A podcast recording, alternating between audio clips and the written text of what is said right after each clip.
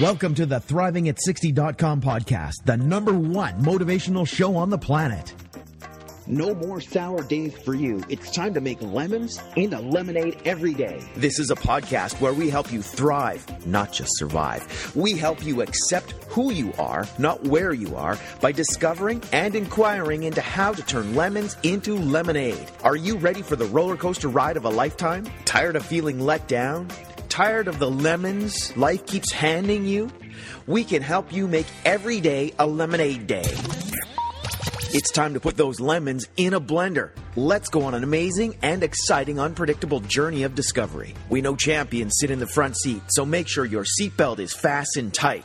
One, two, three, let's go. When you have an attitude of gratitude, people just want to hang with you. Introducing the woman who believes ordinary stands for extraordinary, the host of Thriving at 60, Wendy B. Welcome to Getting Unstuck with Wendy B and Thriving at 60. Today I wanted to talk about fear again. I just think we can't talk enough about fear.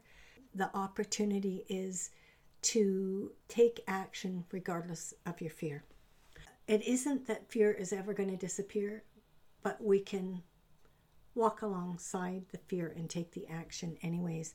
And what made me want to talk about it is I did a Facebook post yesterday, and one of my clients uh, replied it and said, Thank you for the coaching. It really worked. One of the things that I was able to acknowledge this gentleman for, he called me unexpectedly. I had like 23 minutes to get a shower, and jump out the door. I had another commitment. and I got that he was desperate or he wouldn't have called because I said to him, Well, I, I don't have a lot of time now. And he just kept rambling. So I knew he, he, he, something was really important to him. So I just said, So I only have a few minutes. I can assign a few minutes to you. And if it's going to take longer, then we'll have to talk later. And so he told me what he was dealing with. And he's been working on a project to create an online course that will be phenomenal for people who are looking for work. And he's very masterful. He's worked in the um, in that industry before, and he's been very successful in having people find jobs. Anyways, I, I wished I had his website because I would have told you. But anyways, it doesn't matter right now. Regardless, he had the courage to call and he shared what his what we call monkey brain or the little voice in his head was saying to him and, and he was being stopped and he only had like one or two more days of work on this uh, project and it would be complete and he could launch his program. He shared some of the stuff his voice was saying and for me fear is false evidence appearing real face everything and recover or rejoice or F everything and run. And he was ready to run. and I would hate for him to run given the amount of money and time he's put into this workshop. And he's brilliant. He's just brilliant. So I listened to him and, and, and he shared what his brain was telling him. And I said, let's stop and examine that. Like, is that is that real? Like, is that the truth? What you're saying to me about all this uh, stuff you've done for this workshop. Like, that's not my experience of you. You're brilliant. You're masterful. You're going to have people move forward. People need this workshop, it needs to get out there now. And um, he said, Yeah, you're right. It isn't real. And I said to him, You know, it's so great that you had the courage to call because lots of times we'll have these thoughts and, and we won't share them with safe people. We, we either don't share them or we share them with someone who isn't safe and then they go yeah right you're really dumb to do that or whatever right? So he he picked up the phone because he knows when he calls me i'm a coach and i'm a kick ass coach. And when i say that i it's it's like i don't pull any punches. I'm really straight with people. I'm loving and compassionate but i don't pull any punches. Like I'm not a coach that if you want me to hold your hand and go, oh, you poor thing, that probably won't work. I won't be a good coach for you. I won't it won't be a good fit. But if you're someone who likes someone to be straight, loving, respectful, that will have you taking actions even if you're afraid and help you take those actions regardless of what your voice is saying, I'm a coach that you should hire. at the end of the conversation, I was able, to, he got clear what are the actions he needed to take, and he needed to take them regardless of what the voice was saying. And he promised me that he would do that. And I had seven minutes left to have my shower and get out the door. And why I'm sharing that is like n- normally certain people i because i have a relationship with him i knew the courage it took for him to call me at the last moment and he had an opportunity to take on the work that day. He had someone coming etc and so he, he, you know he needed me now and i was able to give. And i really believe that sometimes if we stretch for others it will come back tenfold somewhere. And it did to me by him texting me on my facebook live saying hey you know um, your coaching was brilliant. I was i took it ran with it and and it worked out great. And i was like yes you know yes i'm very grateful.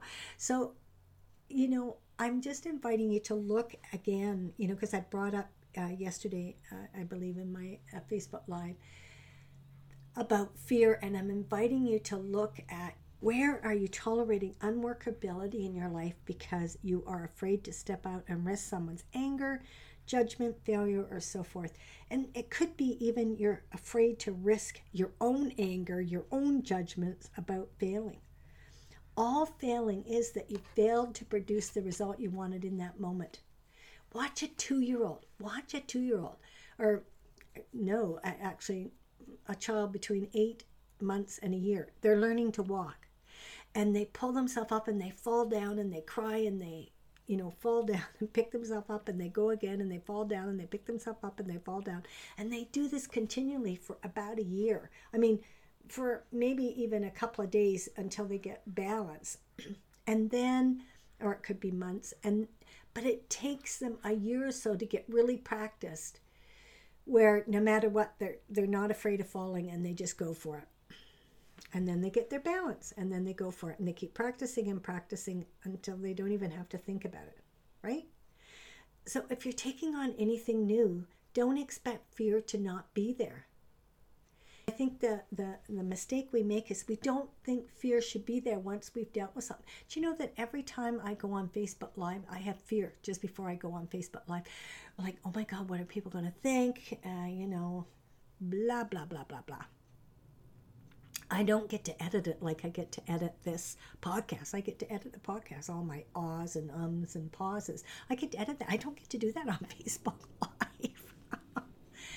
and I hadn't done a Facebook Live in since July 1st, or, or sometime in July when my nephew committed suicide. He committed suicide July 1st.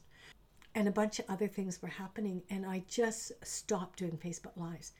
And someone said to me recently, Wendy, you know, I, I had a I have a 21 day challenge that I run every few months. I said, Well, how do I market it? And they said, Start doing Facebook Lives. And I was like, oh, you know, and I finally just did it no matter what the fear was on Sunday. And I don't quite know what I said, but I said what I said. And then Monday I said what I said. And Tuesday I said what I said. And Wednesday, today's, you know, Wednesday, and I did a Facebook Live. It's like, yes, just do it and I'm I'm willing to fail and pick myself up like that one year old and go for it again and again and again because I need to practice. I used to do Facebook lives on a regular basis for over almost two years and it was no big deal. And now it's a big deal. That's okay. Um, I think the mistake is we think that fear shouldn't be there or we try to disappear fear rather than why don't you walk alongside fear? Fear, well, uh, what if fear is always going to be there and it didn't disappear? There's still time when fear rises up. But facing my fears means walking beside them and taking action anyways. There's a light at the end of the tunnel, but you have to go to the end to find it. Go all the way through the tunnel. The other side is nothing short of magical. It's nothing short of magical. So that's what I'm inviting you to do is to look at those questions that I've asked you and what are you afraid of? Where are you tolerating unworkability in your life because you're afraid to step out and risk someone's anger, judgment, failure, or so forth, or maybe your own anger? Evaluate and contemplate is the fear real? And who could you talk to safely to examine if the fear is real or not? And it needs to be a safe person. Not someone who's going to blow you know what up your bum, but someone safe.